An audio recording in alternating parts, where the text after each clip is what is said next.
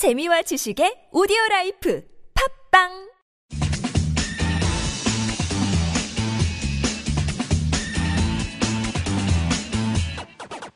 여기는 김병진의 입시교실입니다. 오늘 그 어제 2015학년도 서울대 입시 어, 주요 계획, 그러니까 입시 계획안이 발표가 됐습니다. 저녁 늦게 어, 좀 구체적인 내용들은 좀 저녁 늦게 그 낮에 계속 어, 발표안이 떠돌긴 했었는데요. 저녁에 났다고 보는 게 더 맞겠죠. 그래서 어, 그렇게 나서 일단 중요한 사항들을 정리를 해드렸으면 싶어서 어, 시간을 마련했는데요. 그 그냥 쭉 이렇게 나열하는 것보다는 어, 질문의 형태, 질문에 답하는 형태로 구성하는 것도 괜찮을 것 같아서 질문 다섯 개 정도를 준비했습니다. 그 다섯 개 정도의 질문에 답을 하는 과정을 통해서 어, 서울대 입시안의 2015학년도 주요 계획을 한번 살펴보도록 하겠습니다. 네, 첫 번째 질문은 가장 큰 이슈가 어떤 의미에서 되고 있는 문이과 교차 지원의 확대폭이 넓혀진다라는 건데요. 그, 이, 이 문이과 교차 지원의 확대, 그래서 이제 언론에서 자극적으로 이렇게 의대를 문과에 특히 외고생들이 지원할 수 있다. 뭐 이런 얘기들이 굉장히 많이 있습니다.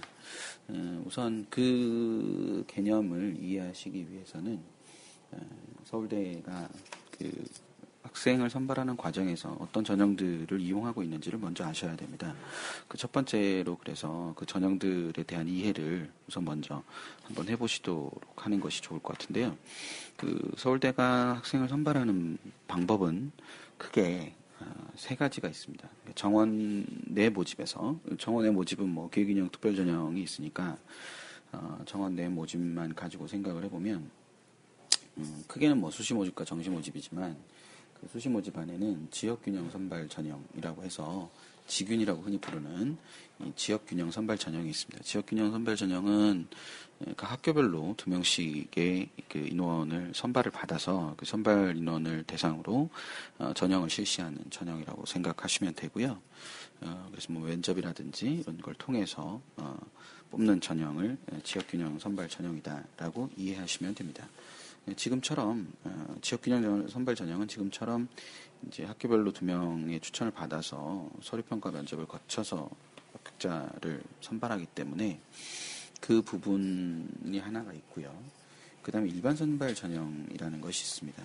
일반 전형이라는 것은 이제 서울대가 기본적으로 어, 서류 평가와 면접이죠. 역시 마찬가지로. 예, 그래서 성의 평가와 면접을 통해서 어, 진행하는 전형, 전형을 진행하는 것을 가리킵니다. 그리고 정시 모집에 일반 전형이라는 것이 존재한다라고 생각하시면 되는데 여기서 문이과 교차 지원의 핵심적인 개념은 예, 수능 선택 영역이 무엇이냐라는 부분하고 관련이 되는 겁니다. 수능 선택 영역이 음, 어떤 식으로 만들어지느냐 또는 제한을 하느냐에 따라서 문이과가 지원할 수 있는 범위 자체가 달라지기 때문에 그런 건데요. 어, 즉 문과는 수학을 A를 할 거고 이과는 수학을 B를 하겠죠. 근데 국어와 수학을 동시에 선택할 수 있는 어, B를 선택할 수 없기 때문에 문과는 국어를 B를 선택하고 이과는 국어를 A를 선택할 수밖에 없는 구조입니다. 지금 현재 구조는 예, 그 과정에서 서울대가 어, 어떠한 수능 선택 영역을 지정하냐에 따라서 문이과가 교차 지원을 할 수 있느냐 없느냐가 결정된다고 생각하시면 되겠죠. 그 과정에서 오해하시지 말으셔야 될 것은 지금 현재 서울대의 전체 인원 비중을 선발 인원을 봤을 때 가장 많은 선발 인원을 내 비중을 가지고 있는 게 수시 일반 전형입니다. 근데 수시 일반 전형이 지금 서울대 발표한 것에 따르면 53.3%의 선발 인원을 선발하는데 그 서울대 일반 전형 수시 일반 전형은 102명을 선발하는 미술대학하고 그 다음에 10명을 어, 선발하는 체육교육학과 이 두 개 학과를 제외하고 나머지 모든 학과는 수, 수능 최저 기준이라는 것이 존재하지 않습니다. 수능 최저 기준이 존재하지 않는다는 얘기는 문과와 이과의 구분이 없다는 것을 의미하죠. 이해되시겠나요? 그러니까 수능 최저 기준이 없다는 말 자체가 이미 문이과가 교차로 지원이 가능하다라는 뜻을 의미하는 거다라고 생각을 하셔야 되는 거죠. 그래서 어, 그 서울대 발표에 따르면 78.8%가 78.8%가 아, 문이과 교차 지원할 수 있다라고 나와 있는데 그 78.8%라는 수치에서 아주 많은 수치는 수시 일반 전형과 관련이 되는 거다. 수시 일반 전형은 면접 과 아까 얘기했던 대로 서류, 특히 그 서류는 학생부인데 학생부에는 문과인지 이과인지가 없습니다. 교과목을 가지고 우리가 판단할 수 있을 뿐인데 문과 친구들도 1학년 때는 과학을 배우고 하기 때문에 그 이미 문이과 구분 자체가 없어진 전형 자체가 거의 50%가 넘는다 라고 생각을 하셔야 되는 거죠. 그게 이제 첫 번째 어떤 의미에서는 문이과 교차 지원이 이제 확대된다라는 것이 근본적인 의미다. 그리고 그것은 이미 확대라는 단어를 썼기 때문에 그 이전부터 존재하던 거였다는 거죠.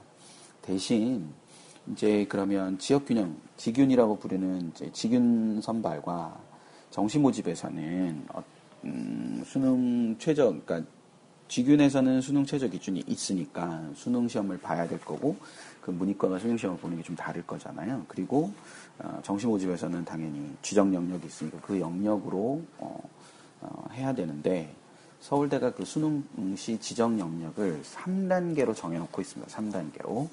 그 3단계로 정해놓고 있는 것 중에서 어, 국어 A, 수학 B, 영어 그리고 과학 탐구를 지정하는 2그룹. 그러니까 국어 A, 수학 B, 그다음 영어 그리고 과학 탐구를 지정하는 그 2그룹에 해당하는 과들을 어, 줄였다는 거죠. 더 많이 줄였다. 그러니까 작년 같은 경우에 있던 수의과 대학이나 의과 대학, 그다음 치의학 대학원의 치의학과들을 모두 3그룹으로 옮겼습니다. 3그룹은 이제 제2외국어나 한문을 필수로 하지 않는 국어 B, 수학 A, 그 다음에 영어, 그리고 사탐이나 과탐, 또 국어 A, 수학 B, 영어, 그리고 사탐이나 과탐 이렇게 하는 거죠. 1, 그 3그룹으로 옮긴 거예요. 1그룹은 이제 문과 수험생의 경우는 반드시 그러니까 국어 B와 수학 A를 보고 영어를 본 다음에 사회탐구, 과학탐구 중에 아무거나 하나 선택해서 보되 제2외국어와 한문 중에서 하나를 필수적으로 선택해야 되는 것이 1그룹입니다. 그래서 그 1그룹은 어, 문과 이과가 다 지원할 수 있는데 어, 만약 그 국어 B와 수학 A를 선택했다면 제2외국어 한문을 꼭 선택을 해야 되는 거고요. 어, 그렇지 않고 어, 그냥 이과생 그러니까 국어 A와 수학 B를 선택했다면 그냥 과탐이나 사탐 중에 하나를 하면 되는 겁니다. 그래서 음, 그 1그룹에 해당하는 단 모집 단위가 있고 그 3그룹에 어, 해당하는 모집 단위가 있는데 어쨌거나 예, 수의과 대학이나 의과 대학이나 치과 치의학과 그러니까 치대는 다 이렇게 3그룹으로 어, 그러니까 제2외국 문과생들이라 할지라도 제2외국어나 한문을 굳이 선택할 필요 필수적으로 선택할 필요가 없는 어, 그런 형태가 돼서 3그룹의 그 형태로 옮겨갔다는 것을 의미하는 겁니다. 그것이 바로 문이과 교차 지원을 확대했다라는 거라고 볼 수 있죠.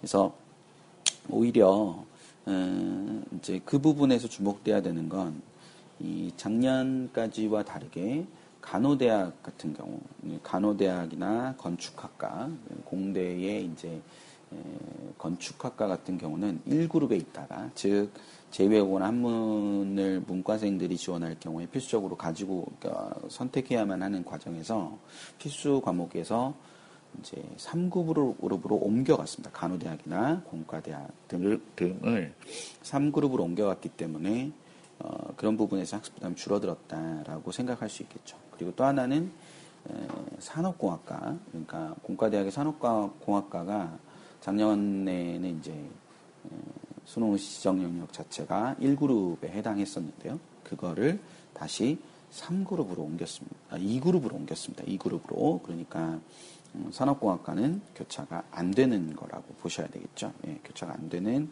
국어 A, 수학 B, 영어, 과학 탐구 이렇게 변화했다.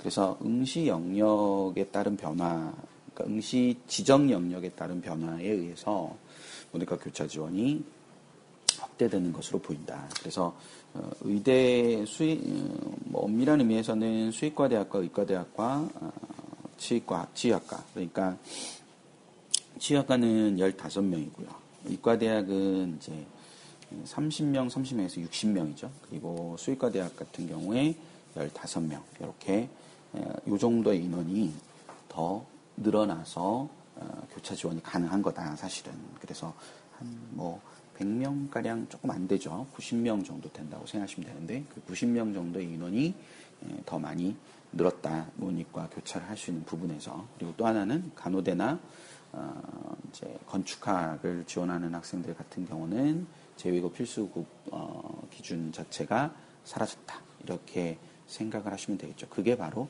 보니까 교차 지원을 확대해서 학생 선택권을 넓혔다라는 그런 내용이라고 생각하시면 되겠습니다. 네, 그렇죠. 그 수능 비중이 강해지는 거냐 라는 것에 대한 질문들이 많았습니다.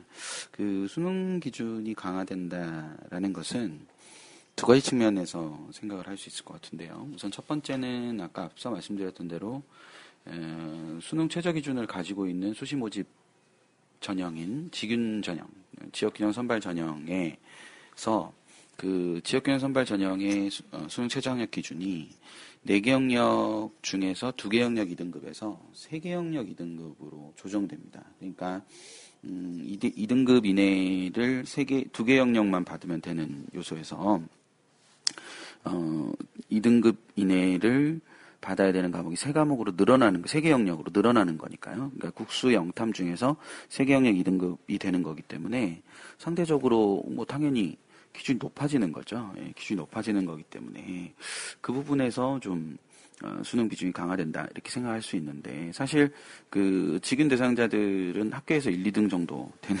친구들입니다. 그렇죠? 그래서 학교에서 1, 2등 정도 되는 친구들이 그 뭐 수능 뭐 경우에 따라 여행이 있겠지만 수능 2등급 3개를 맞추기가 어떨 거냐. 근데 이제 2등급 2개의 기준일 때는 그 기준이 아주 낮다라고 생각할 수 있지만 어, 설계가 되면 그래도 조금은 기준이 강화되는 거기 때문에 수능 비중이 좀 높아지는 거다라고 생각하실 수 있는 요소가 있을 거라는 생각이 듭니다. 그게 이제 첫 번째 요소라고 생각하시면 되고요.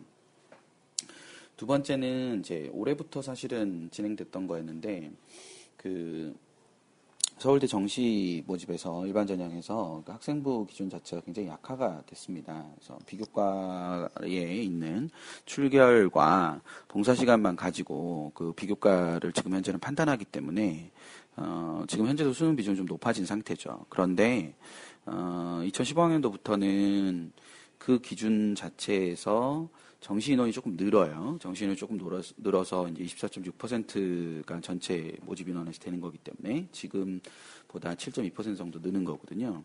그러니까 이제 수능에 대한 영향이 커지는 게 하나고요. 또 하나는 어, 논술과 면접이 사라지게 됩니다. 그러니까 인문계 논술과 자연계 면접이 어, 사범대의 인적성 검사를 제외하고는 다 없어지는 거기 때문에 그것이 사라지게 되면 결국 단계별 전형을 할 수가 없는 거죠. 지금은 이제 1단계 전형이라고 해서 수능 1단계를 거치고 나면 그 다음에 면접이라든지 논술을 통해서 합격자를 선발했는데 그러니까 몇 배수로 뽑아서 이제 만약에 바뀌는 2015학년도에 따르면 단계별 모집을 할 필요가 없는 거죠. 예, 단계별 모집을 할 필요가 없어서 단계별 전형이 폐지가 돼요. 단계별 모집 전형이 폐지가 되면 그냥 수능 점수만 가지고 수능으로만 단순화시키기 때문에 수능의 비중은 사실상 굉장히 높아지는 거라고 볼 수 있습니다. 그런 형태에서 아, 수능 비중이 굉장히 강화된다 이렇게 생각하실 수 있는 거라고 보면 되지 않을까 싶습니다. 예, 서울대는 이미 작년부터 수시 모집만을 통해서 그, 그 이전에부터 이제 예, 수시 모집만을 통해서 어, 학생을 선발하는 그런 모집 단위들이 있어 왔습니다. 그래서 이번 개편안에서도 어, 입시안에서도 어, 수시 모집만으로 인원을 선발하는 전형, 그러니까 수시 모집만으로 어, 모집 단위들 어, 이 인원을 다 뽑는 그런 학과나 모집 단위들이 있습니다. 아, 그래서 지금 보시는 대로 이런 에, 과들이 모두 수시 모집만으로 어, 수시 모집만 실시하는 모집 단위들이라고 보시면 되는데요. 여기서 이제 약간 변화가 있는 것이 맨 위에 보시는 자연과학대학 같은 경우는 이제 화학부나 생명과학부가 작년까지는 수시 모집만 실시하는 모집단이었는데 올해 빠졌습니다. 올해 빠졌고 공과대학도 대폭 줄었습니다. 그래서 지금 보시는 세 개 학과만 수시 모집만 실시하고 건설환경공이라든지 건축공학, 그다음 산업공학, 조선해양공은 어, 작년까지는 음, 수시 모집만 실시하다가 올해는 정시 모집에도 그 인원들이 있, 습니다 무슨 물론 이제 10명 내외이긴 하지만 어쨌거나 그렇게 됐고요.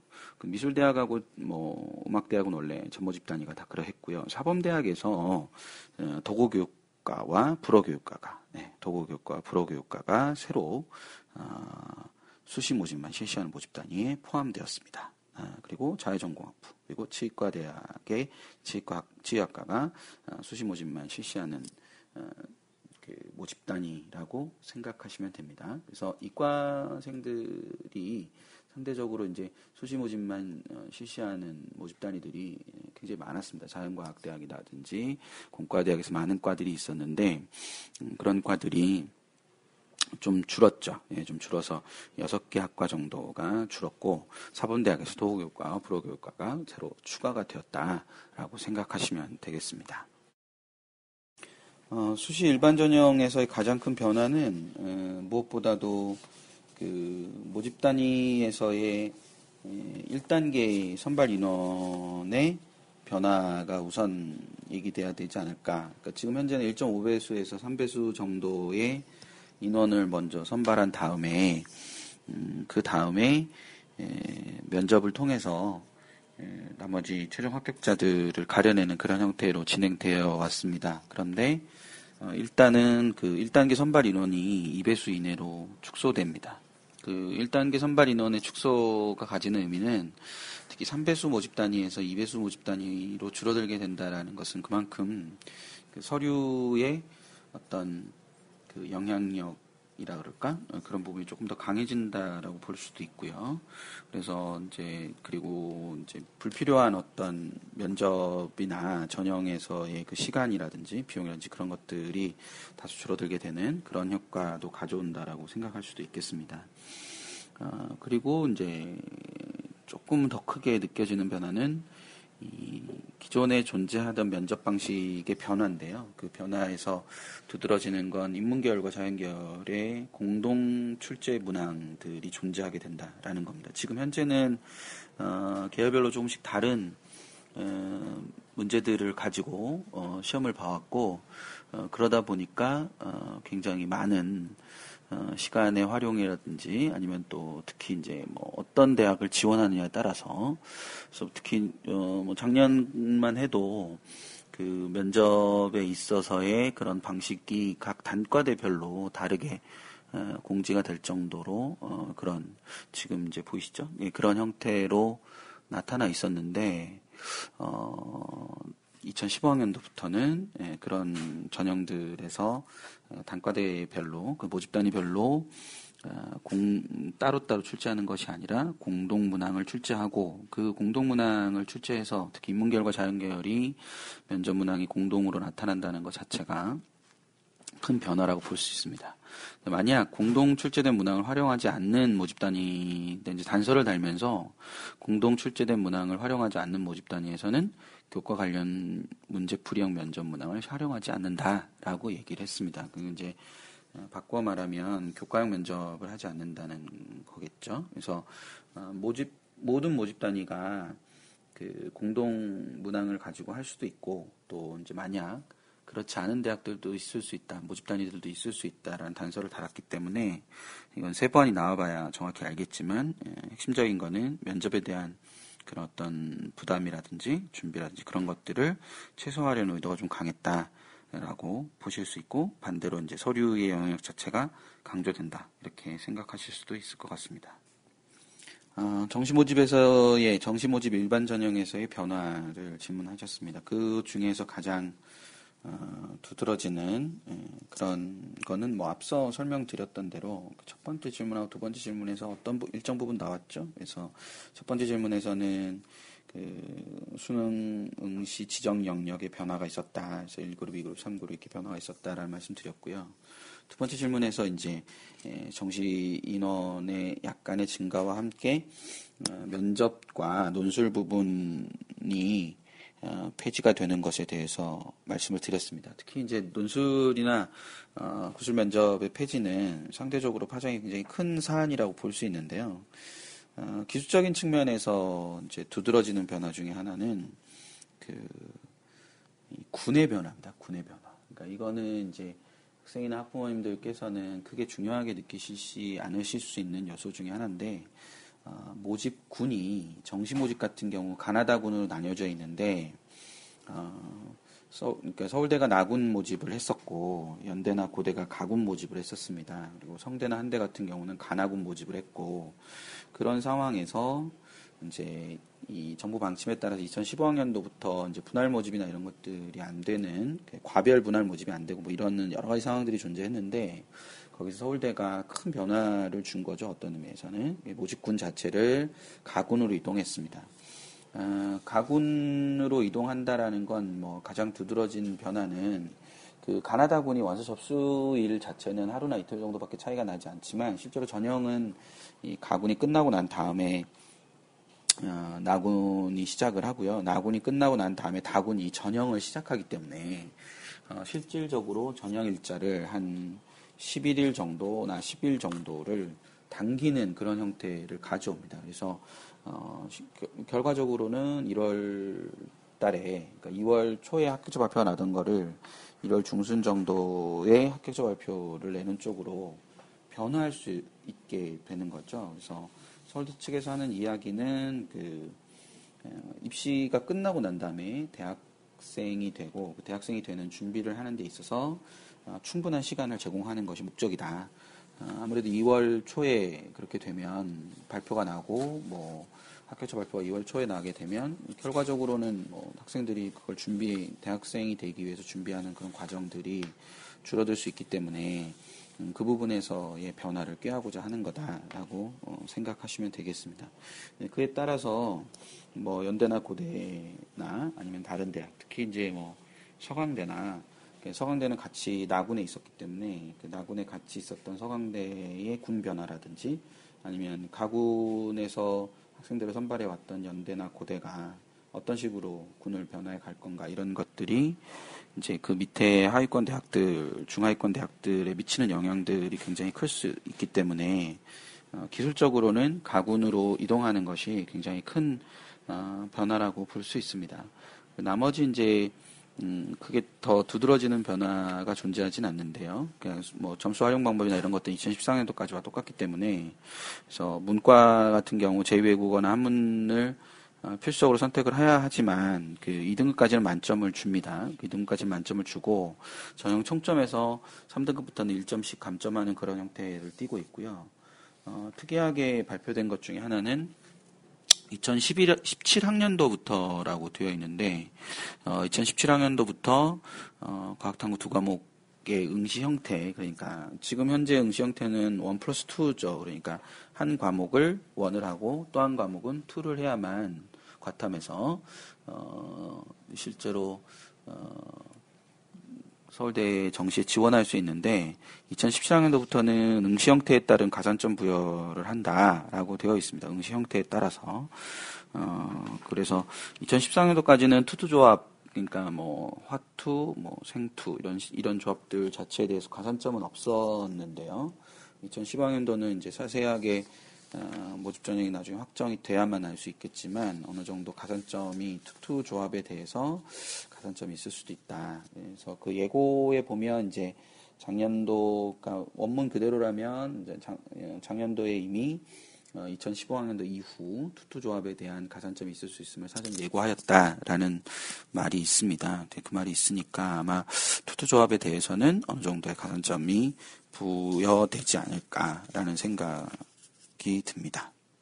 아, 예, 이상 몇 가지 그 질문과 답변의 형태로 어제 발표된 그 대입 전형 주요 사항, 그러니까 일단 뭐 전형 계획이죠. 2015학년도 전형 계획, 서울대 입시 전형 계획에 대해 살펴봤습니다. 어, 추가로 혹시 질문하실 사항이나 그런 거 있으시면 어, 뭐 강남청소라고 홈페이지나 아니면 뭐 팟빵 그 질문 게시판 이런 그 답글 다는 곳에 달아주시면 좋을 것 같고요. 어, 어, 원래 이제 오늘 15일인데 오늘까지 대학들이 대기업에 그 전형안을 개- 제출하도록 되어 있고요. 어, 11월 말에 어, 전형 계획이 전체적으로 발표가 될 예정입니다.